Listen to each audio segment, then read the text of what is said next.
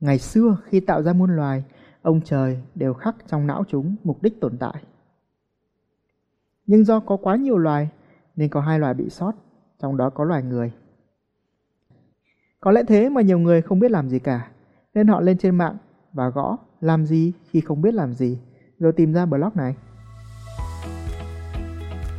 Hòm kho báu, thay thói quen, được cuộc đời, Fususu hân hạnh giới thiệu blog làm gì khi không biết làm gì. Trong cuộc sống, có lẽ không ít lần bạn rơi vào trạng thái zombie lờ đờ này, không có cảm hứng để làm gì cả, kể cả ngủ, ngủ hoài cũng mệt. Vậy chúng ta nên làm gì? Câu trả lời đó là hãy lập ra một danh sách việc cần làm khi không biết làm gì. Thật đấy, tôi không đùa đâu. Phòng bệnh hơn là chữa bệnh. Bạn nên lập ra một danh sách làm gì khi không biết làm gì trước khi tình trạng zombie ấy diễn ra. Và việc đầu tiên bạn cần làm khi không biết phải làm gì cả đó là mở ngay danh sách việc cần làm khi không biết làm gì. Và đây là một vài việc trong danh sách của tôi bạn có thể tham khảo. Việc đầu tiên bạn có thể làm là xem lại một bộ phim truyền cảm hứng. Những gì đã từng làm chúng ta vui vẻ thì hoàn toàn có thể khiến chúng ta vui vẻ trở lại. Có những bộ phim tôi đã xem tới tận 3 lần, mỗi lần xem lại đều học được rất nhiều thứ thú vị, đều nhận ra rất là nhiều chi tiết mà trước đó tôi đã không để ý. Chưa kể khi xem lại, tôi tắt phụ đề tiếng Việt hoặc chuyển qua phụ đề tiếng Anh.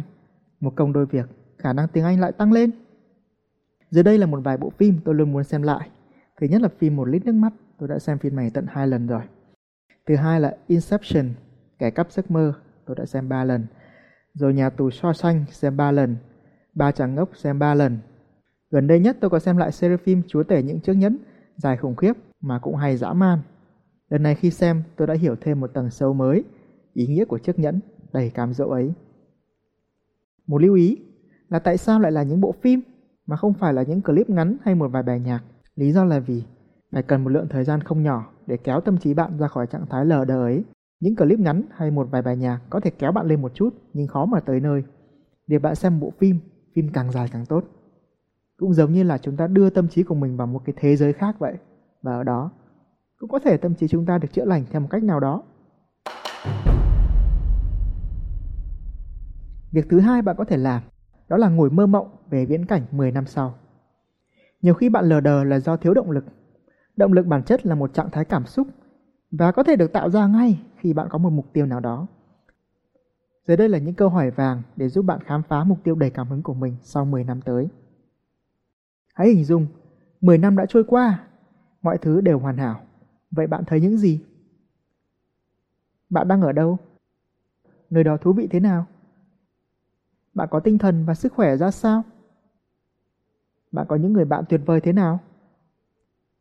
Bạn có thể làm gì mà không ai làm được? Bạn có bao nhiêu tiền trong tài khoản? Bạn đã tạo ra những sản phẩm nào để đời? Bạn đã làm được những điều gì đáng tự hào? Bạn được người ta tôn vinh danh hiệu gì? Bạn đã luyện được những thói quen tốt nào? Bạn đang say mê làm một công việc gì mỗi ngày? Tại sao lại là 10 năm? Vì trong 10 năm mọi thứ đều có thể xảy ra và không ai đoán trước được điều gì cả. Và nó cũng là một khoảng thời gian đủ dài để hầu hết mọi ước mơ đều có thể trở thành sự thật theo một cách nào đó. Tỷ phú Brian Tracy từng nói, mọi thứ đều xuất hiện hai lần và lần đầu tiên là trong tâm trí bạn. Hãy cho phép mình được mơ mộng về 10 năm tới.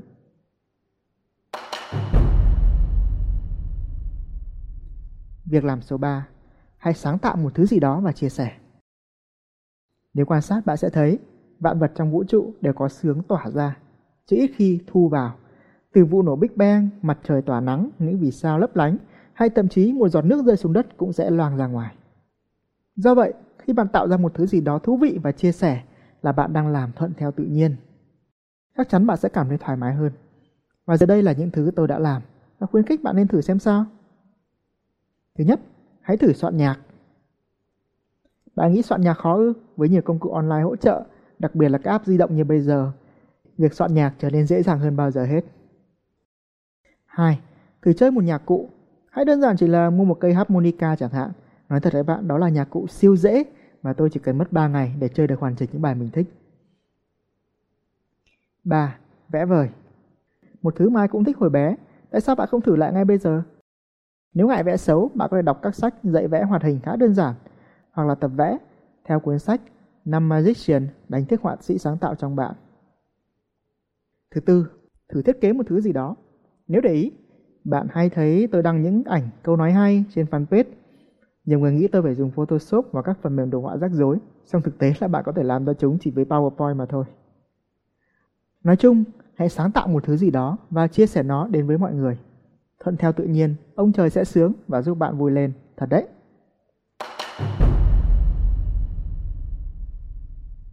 Việc số 4 bạn có thể làm đó là bật nhạc lên và tập thể dục. Một tinh thần khỏe mạnh khó mà ở trong một cơ thể tiểu tụy. Đôi khi chỉ cần bạn chạy một vòng quanh nhà là tự nhiên đã sảng khoái hơn rồi. Trước đây tôi có làm một audio thể dục toàn não bộ được rất nhiều bạn áp dụng và phản hồi tích cực. Ở đoạn này, bạn có thể để lại email trên blog để nhận audio này và thưởng thức.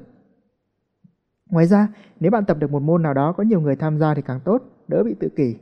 Và môn võ mà tôi chọn đó là Aikido, được mệnh danh là môn võ của tình thương. Mọi người cùng giúp nhau để nâng cao sức khỏe cũng như khả năng tự vệ. Còn với tình hình Covid hiện nay, bạn có thể đơn giản là mở một bài nhạc yêu thích lên, rồi sau đó tự nhảy múa hoặc dọn dẹp nhà cửa cũng là một giải pháp.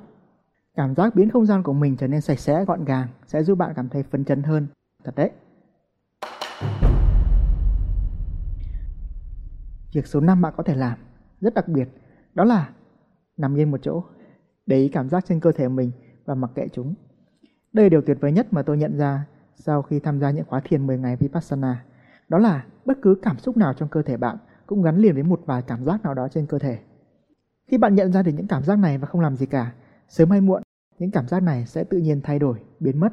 Và những cảm xúc đi kèm như là bực bội, chán nản vân vân tự nhiên cũng sẽ biến mất. Do đó, nếu bạn đủ kiên trì thì đơn giản là nằm hít thở và để ý xem cái cảm xúc lờ đờ này nó đang tạo ra trên cơ thể mình những cảm giác gì. Chân, tay, gương mặt và những cảm giác ấy biến đổi như thế nào. Đảm bảo sau một lúc làm như vậy, bạn sẽ cảm thấy thoải mái hơn. Trạng thái lờ đờ tự nhiên biến mất một cách lạ kỳ. Làm gì khi không biết làm gì? Cuối cùng bạn có thể hỏi bạn bè của mình xem có điều gì đó mà mình chưa bao giờ làm không? Con người vốn thích những điều mới mẻ. Có một việc nào đó thú vị mà bạn có thể gợi ý cho tôi không? Làm gì khi không biết làm gì? Hãy comment nhé! Suy cho cùng, kết quả cuộc đời là do thói quen của bạn mỗi ngày và mọi thứ bạn biết sẽ chỉ thực sự giúp bạn thành công khi bạn có thể biến chúng thành thói quen. Nói thì dễ, làm toàn quên hoặc là trì hoãn. Đã bao lần bạn hào hứng để thay đổi, sao cuối cùng đâu lại vào đấy? Sau hơn 10 năm vật lộn với việc thay đổi bản thân, hết lần thề này tới lần thốt khác mà không thay đổi. Cuối cùng tôi cũng đã tìm thấy câu trả lời. Đó là một sai lầm lớn mà tôi cũng như hầu hết mọi người đều mắc phải khi thay đổi bản thân. Tránh được nó, bạn sẽ cảm thấy hành trình chinh phục bản thân dễ dàng hơn gấp bội. Thứ hai, thứ ba, thứ tư, thứ năm, thứ sáu, thứ bảy, chủ nhật, làm gì có thứ nào là thứ mai? Trước khi quá muộn, trước khi căn bệnh để mai làm tái phát, hãy khám phá ngay sai lầm chết người này để từ đó vượt qua trì hoãn, tạo dựng bất cứ thói quen nào bạn muốn hoặc xóa bỏ những thói quen xấu đã bám dai dẳng. Hãy khám phá bí quyết này bằng cách Google từ khóa 3 bí quyết thay đổi bản thân Fususu, bạn sẽ tìm thấy kho báu đấy. Mong tin tốt lành, Fususu, Nguyễn Chu Nam Phường. Mọi thứ đều có thể, vấn đề là phương pháp.